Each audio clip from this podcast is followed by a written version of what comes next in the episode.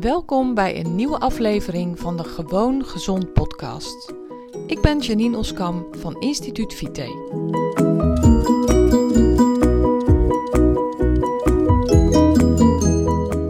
Hi, leuk dat je luistert naar een nieuwe aflevering van mijn podcast.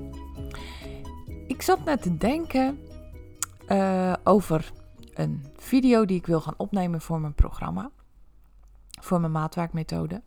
En in mijn maatwerkmethode leg ik een heleboel uh, werkingsmechanismen uit van je lichaam. Ik leg een heleboel um, uh, dingen uit waarom dat zo is en wat dat dan weer voor invloed heeft op bepaalde stoffen in je lichaam en waarom je bepaalde stoffen tekort komt. En nou ja, goed, ik ben nu uh, bezig met een, een, gedeelte wat gaat over stress, over stresshormonen en over um, waarom dat consequenties heeft voor bepaalde processen in je lichaam, enzovoorts, enzovoorts.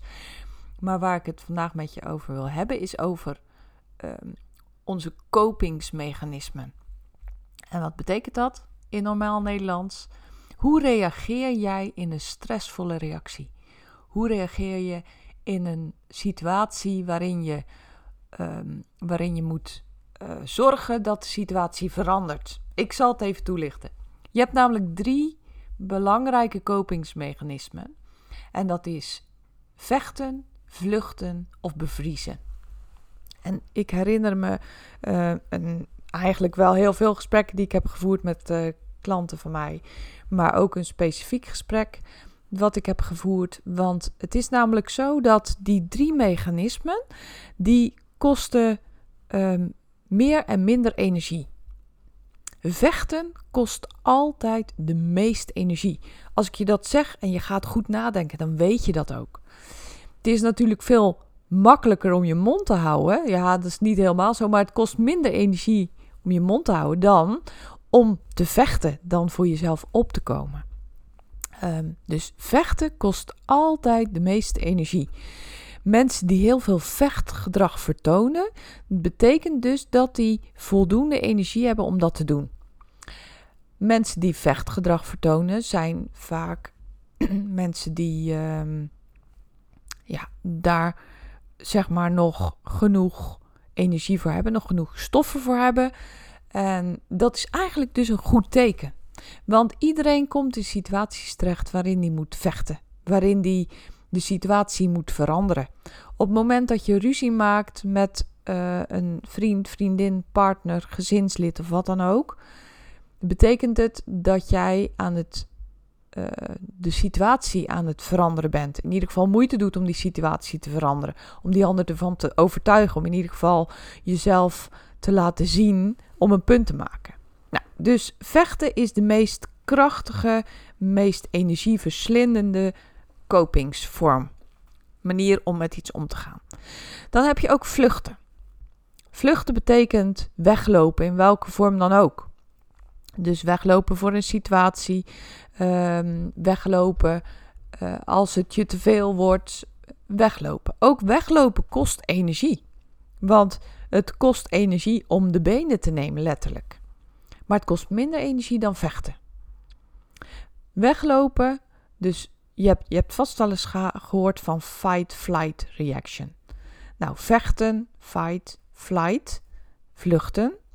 Dat zijn de twee kopingsmechanismen die we het meest zien. Maar dat is eigenlijk een beetje verraderlijk. Want de derde, dat is bevriezen, freeze, is een kopingsmechanisme die dus het minste energie kost voor je lichaam. En wat ook mensen hanteren als mechanisme die weinig energie hebben, die ziek zijn, die vermoeid zijn, die geen energie over hebben om nog te vechten of om te vluchten. En dit is ook direct de gevaarlijkste reactie. Dit is direct de reactie waar de meeste problemen zijn. Want mensen die dit kopingsmechanisme gebruiken, die gaan andere klachten ontwikkelen, nog meer klachten ontwikkelen, letterlijk verzuren, letterlijk binnenvetten. Dat zijn allemaal termen die je wel eens hebt gehoord. Jeetje, wat een zuurpruim. Of jeetje, wat een binnenvetter. Nou, het zijn ook eigenlijk gewoon volksuitspraken die wel degelijk ehm, ook gebeuren in je lichaam. Op het moment dat jij bevriest, niets doet, betekent dat eigenlijk. Het, het meest extreme geval zit je in een hoekje van de bank en reageert niet of nauwelijks. Je reageert op stress door een luik om je heen te trekken. Door je deur dicht te doen. Door je rolluik naar beneden te laten. Nou ja, goed, ik kan er nog wel een paar opnoemen. Maar dat is dus bevriezen. Bevriezen heb je misschien ook wel eens in een droom gehad. Hè? Als, als een uh, stressvolle situatie zich voordoet, je wordt bedreigd, wat dan ook. Volgens mij heeft iedereen die droom wel eens gehad. Ik in ieder geval wel. In mijn jeugd had ik altijd een droom. Ik had een, uh, een vrouw bij ons in de buurt, in de straat. En daar was ik eigenlijk een beetje bang van. en die vrouw, ja, volgens mij, als ik er nu op terugkijk, had ze echt geen kwaad in de zin. Was het een prima mens, maar ik was bang van haar. En als ik dan droomde over dit soort dingen, dus uh, dan in één keer stond ze voor mijn neus in een droom en dan kon ik niets. Dan wilde ik weglopen, maar ik kon niet. Herken je dat? Nou, dat is bevriezen. Dat doen sommige mensen ook. Die hebben geen reactie, maar blijven waar ze zijn, sluiten zich af en de kwalijke situatie leeft voort in hun lijf. Dat verzuurt, dat vervet, dat gaat allerlei kwaads doen en daarmee ontwikkelen ze allerlei klachten.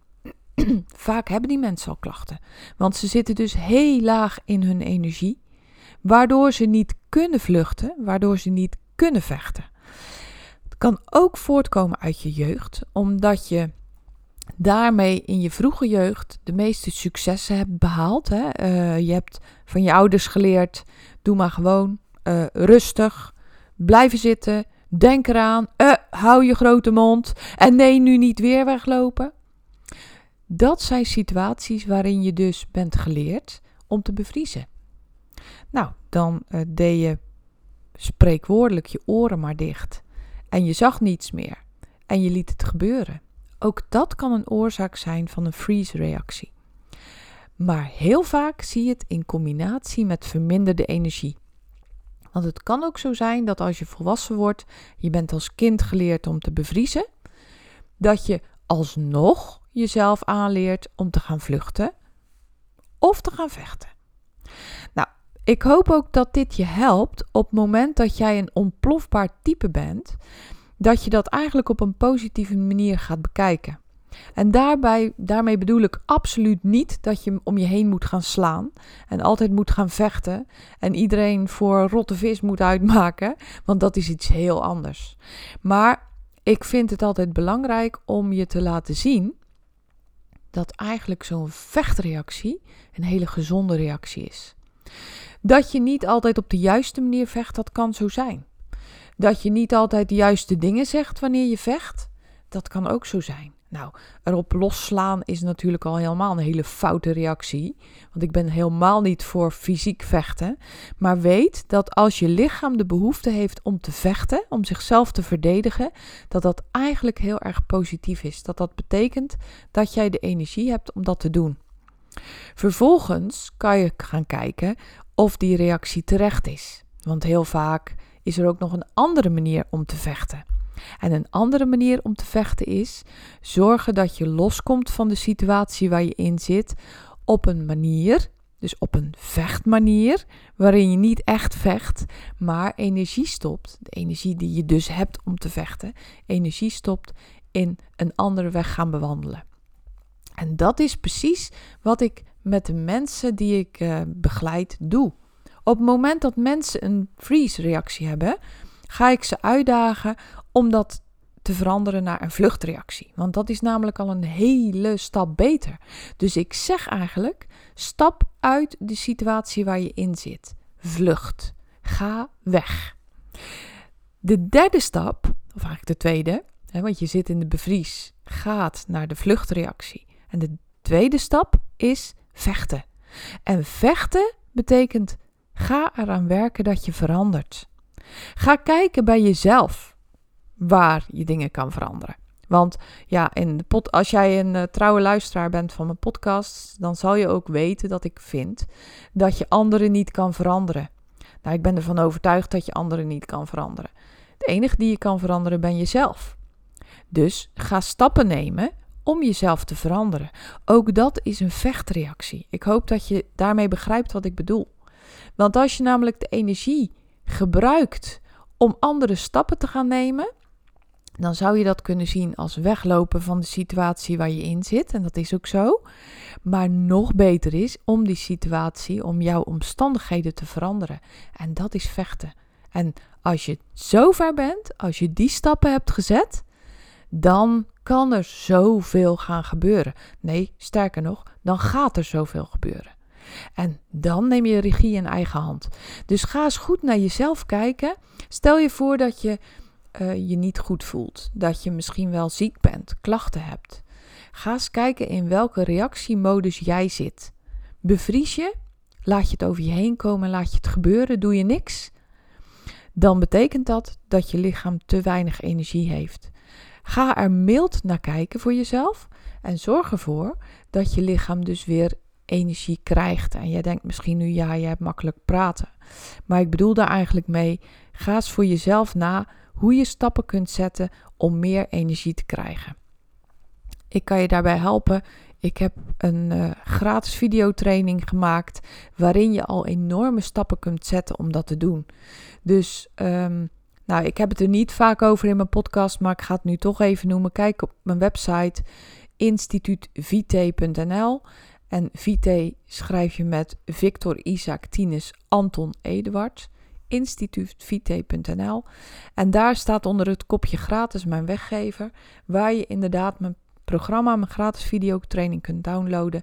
En waar je dus al enorme stappen kunt zetten naar meer energie. Dus ben jij iemand die bevriest? Ga daarmee aan de slag.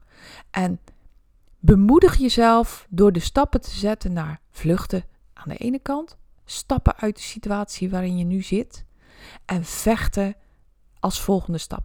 En vechten moet je dan zien als jezelf gaan veranderen. Nou, ik had heel erg um, de behoefte om dit met je te delen. Want ik was de video aan het maken. Ik dacht, ja, maar weet je, mensen in mijn programma hebben hier heel veel aan. Maar ook jij, gewoon als luisteraar van mijn podcast, kan hiermee geholpen zijn. En het kan ervoor zorgen dat je op een heel andere manier gaat kijken naar jezelf. En naar de reacties die je vertoont in sommige situaties. Dus bedankt weer voor het luisteren. Ik hoop dat je hier wat aan hebt. Succes ermee en heel graag weer tot de volgende podcast.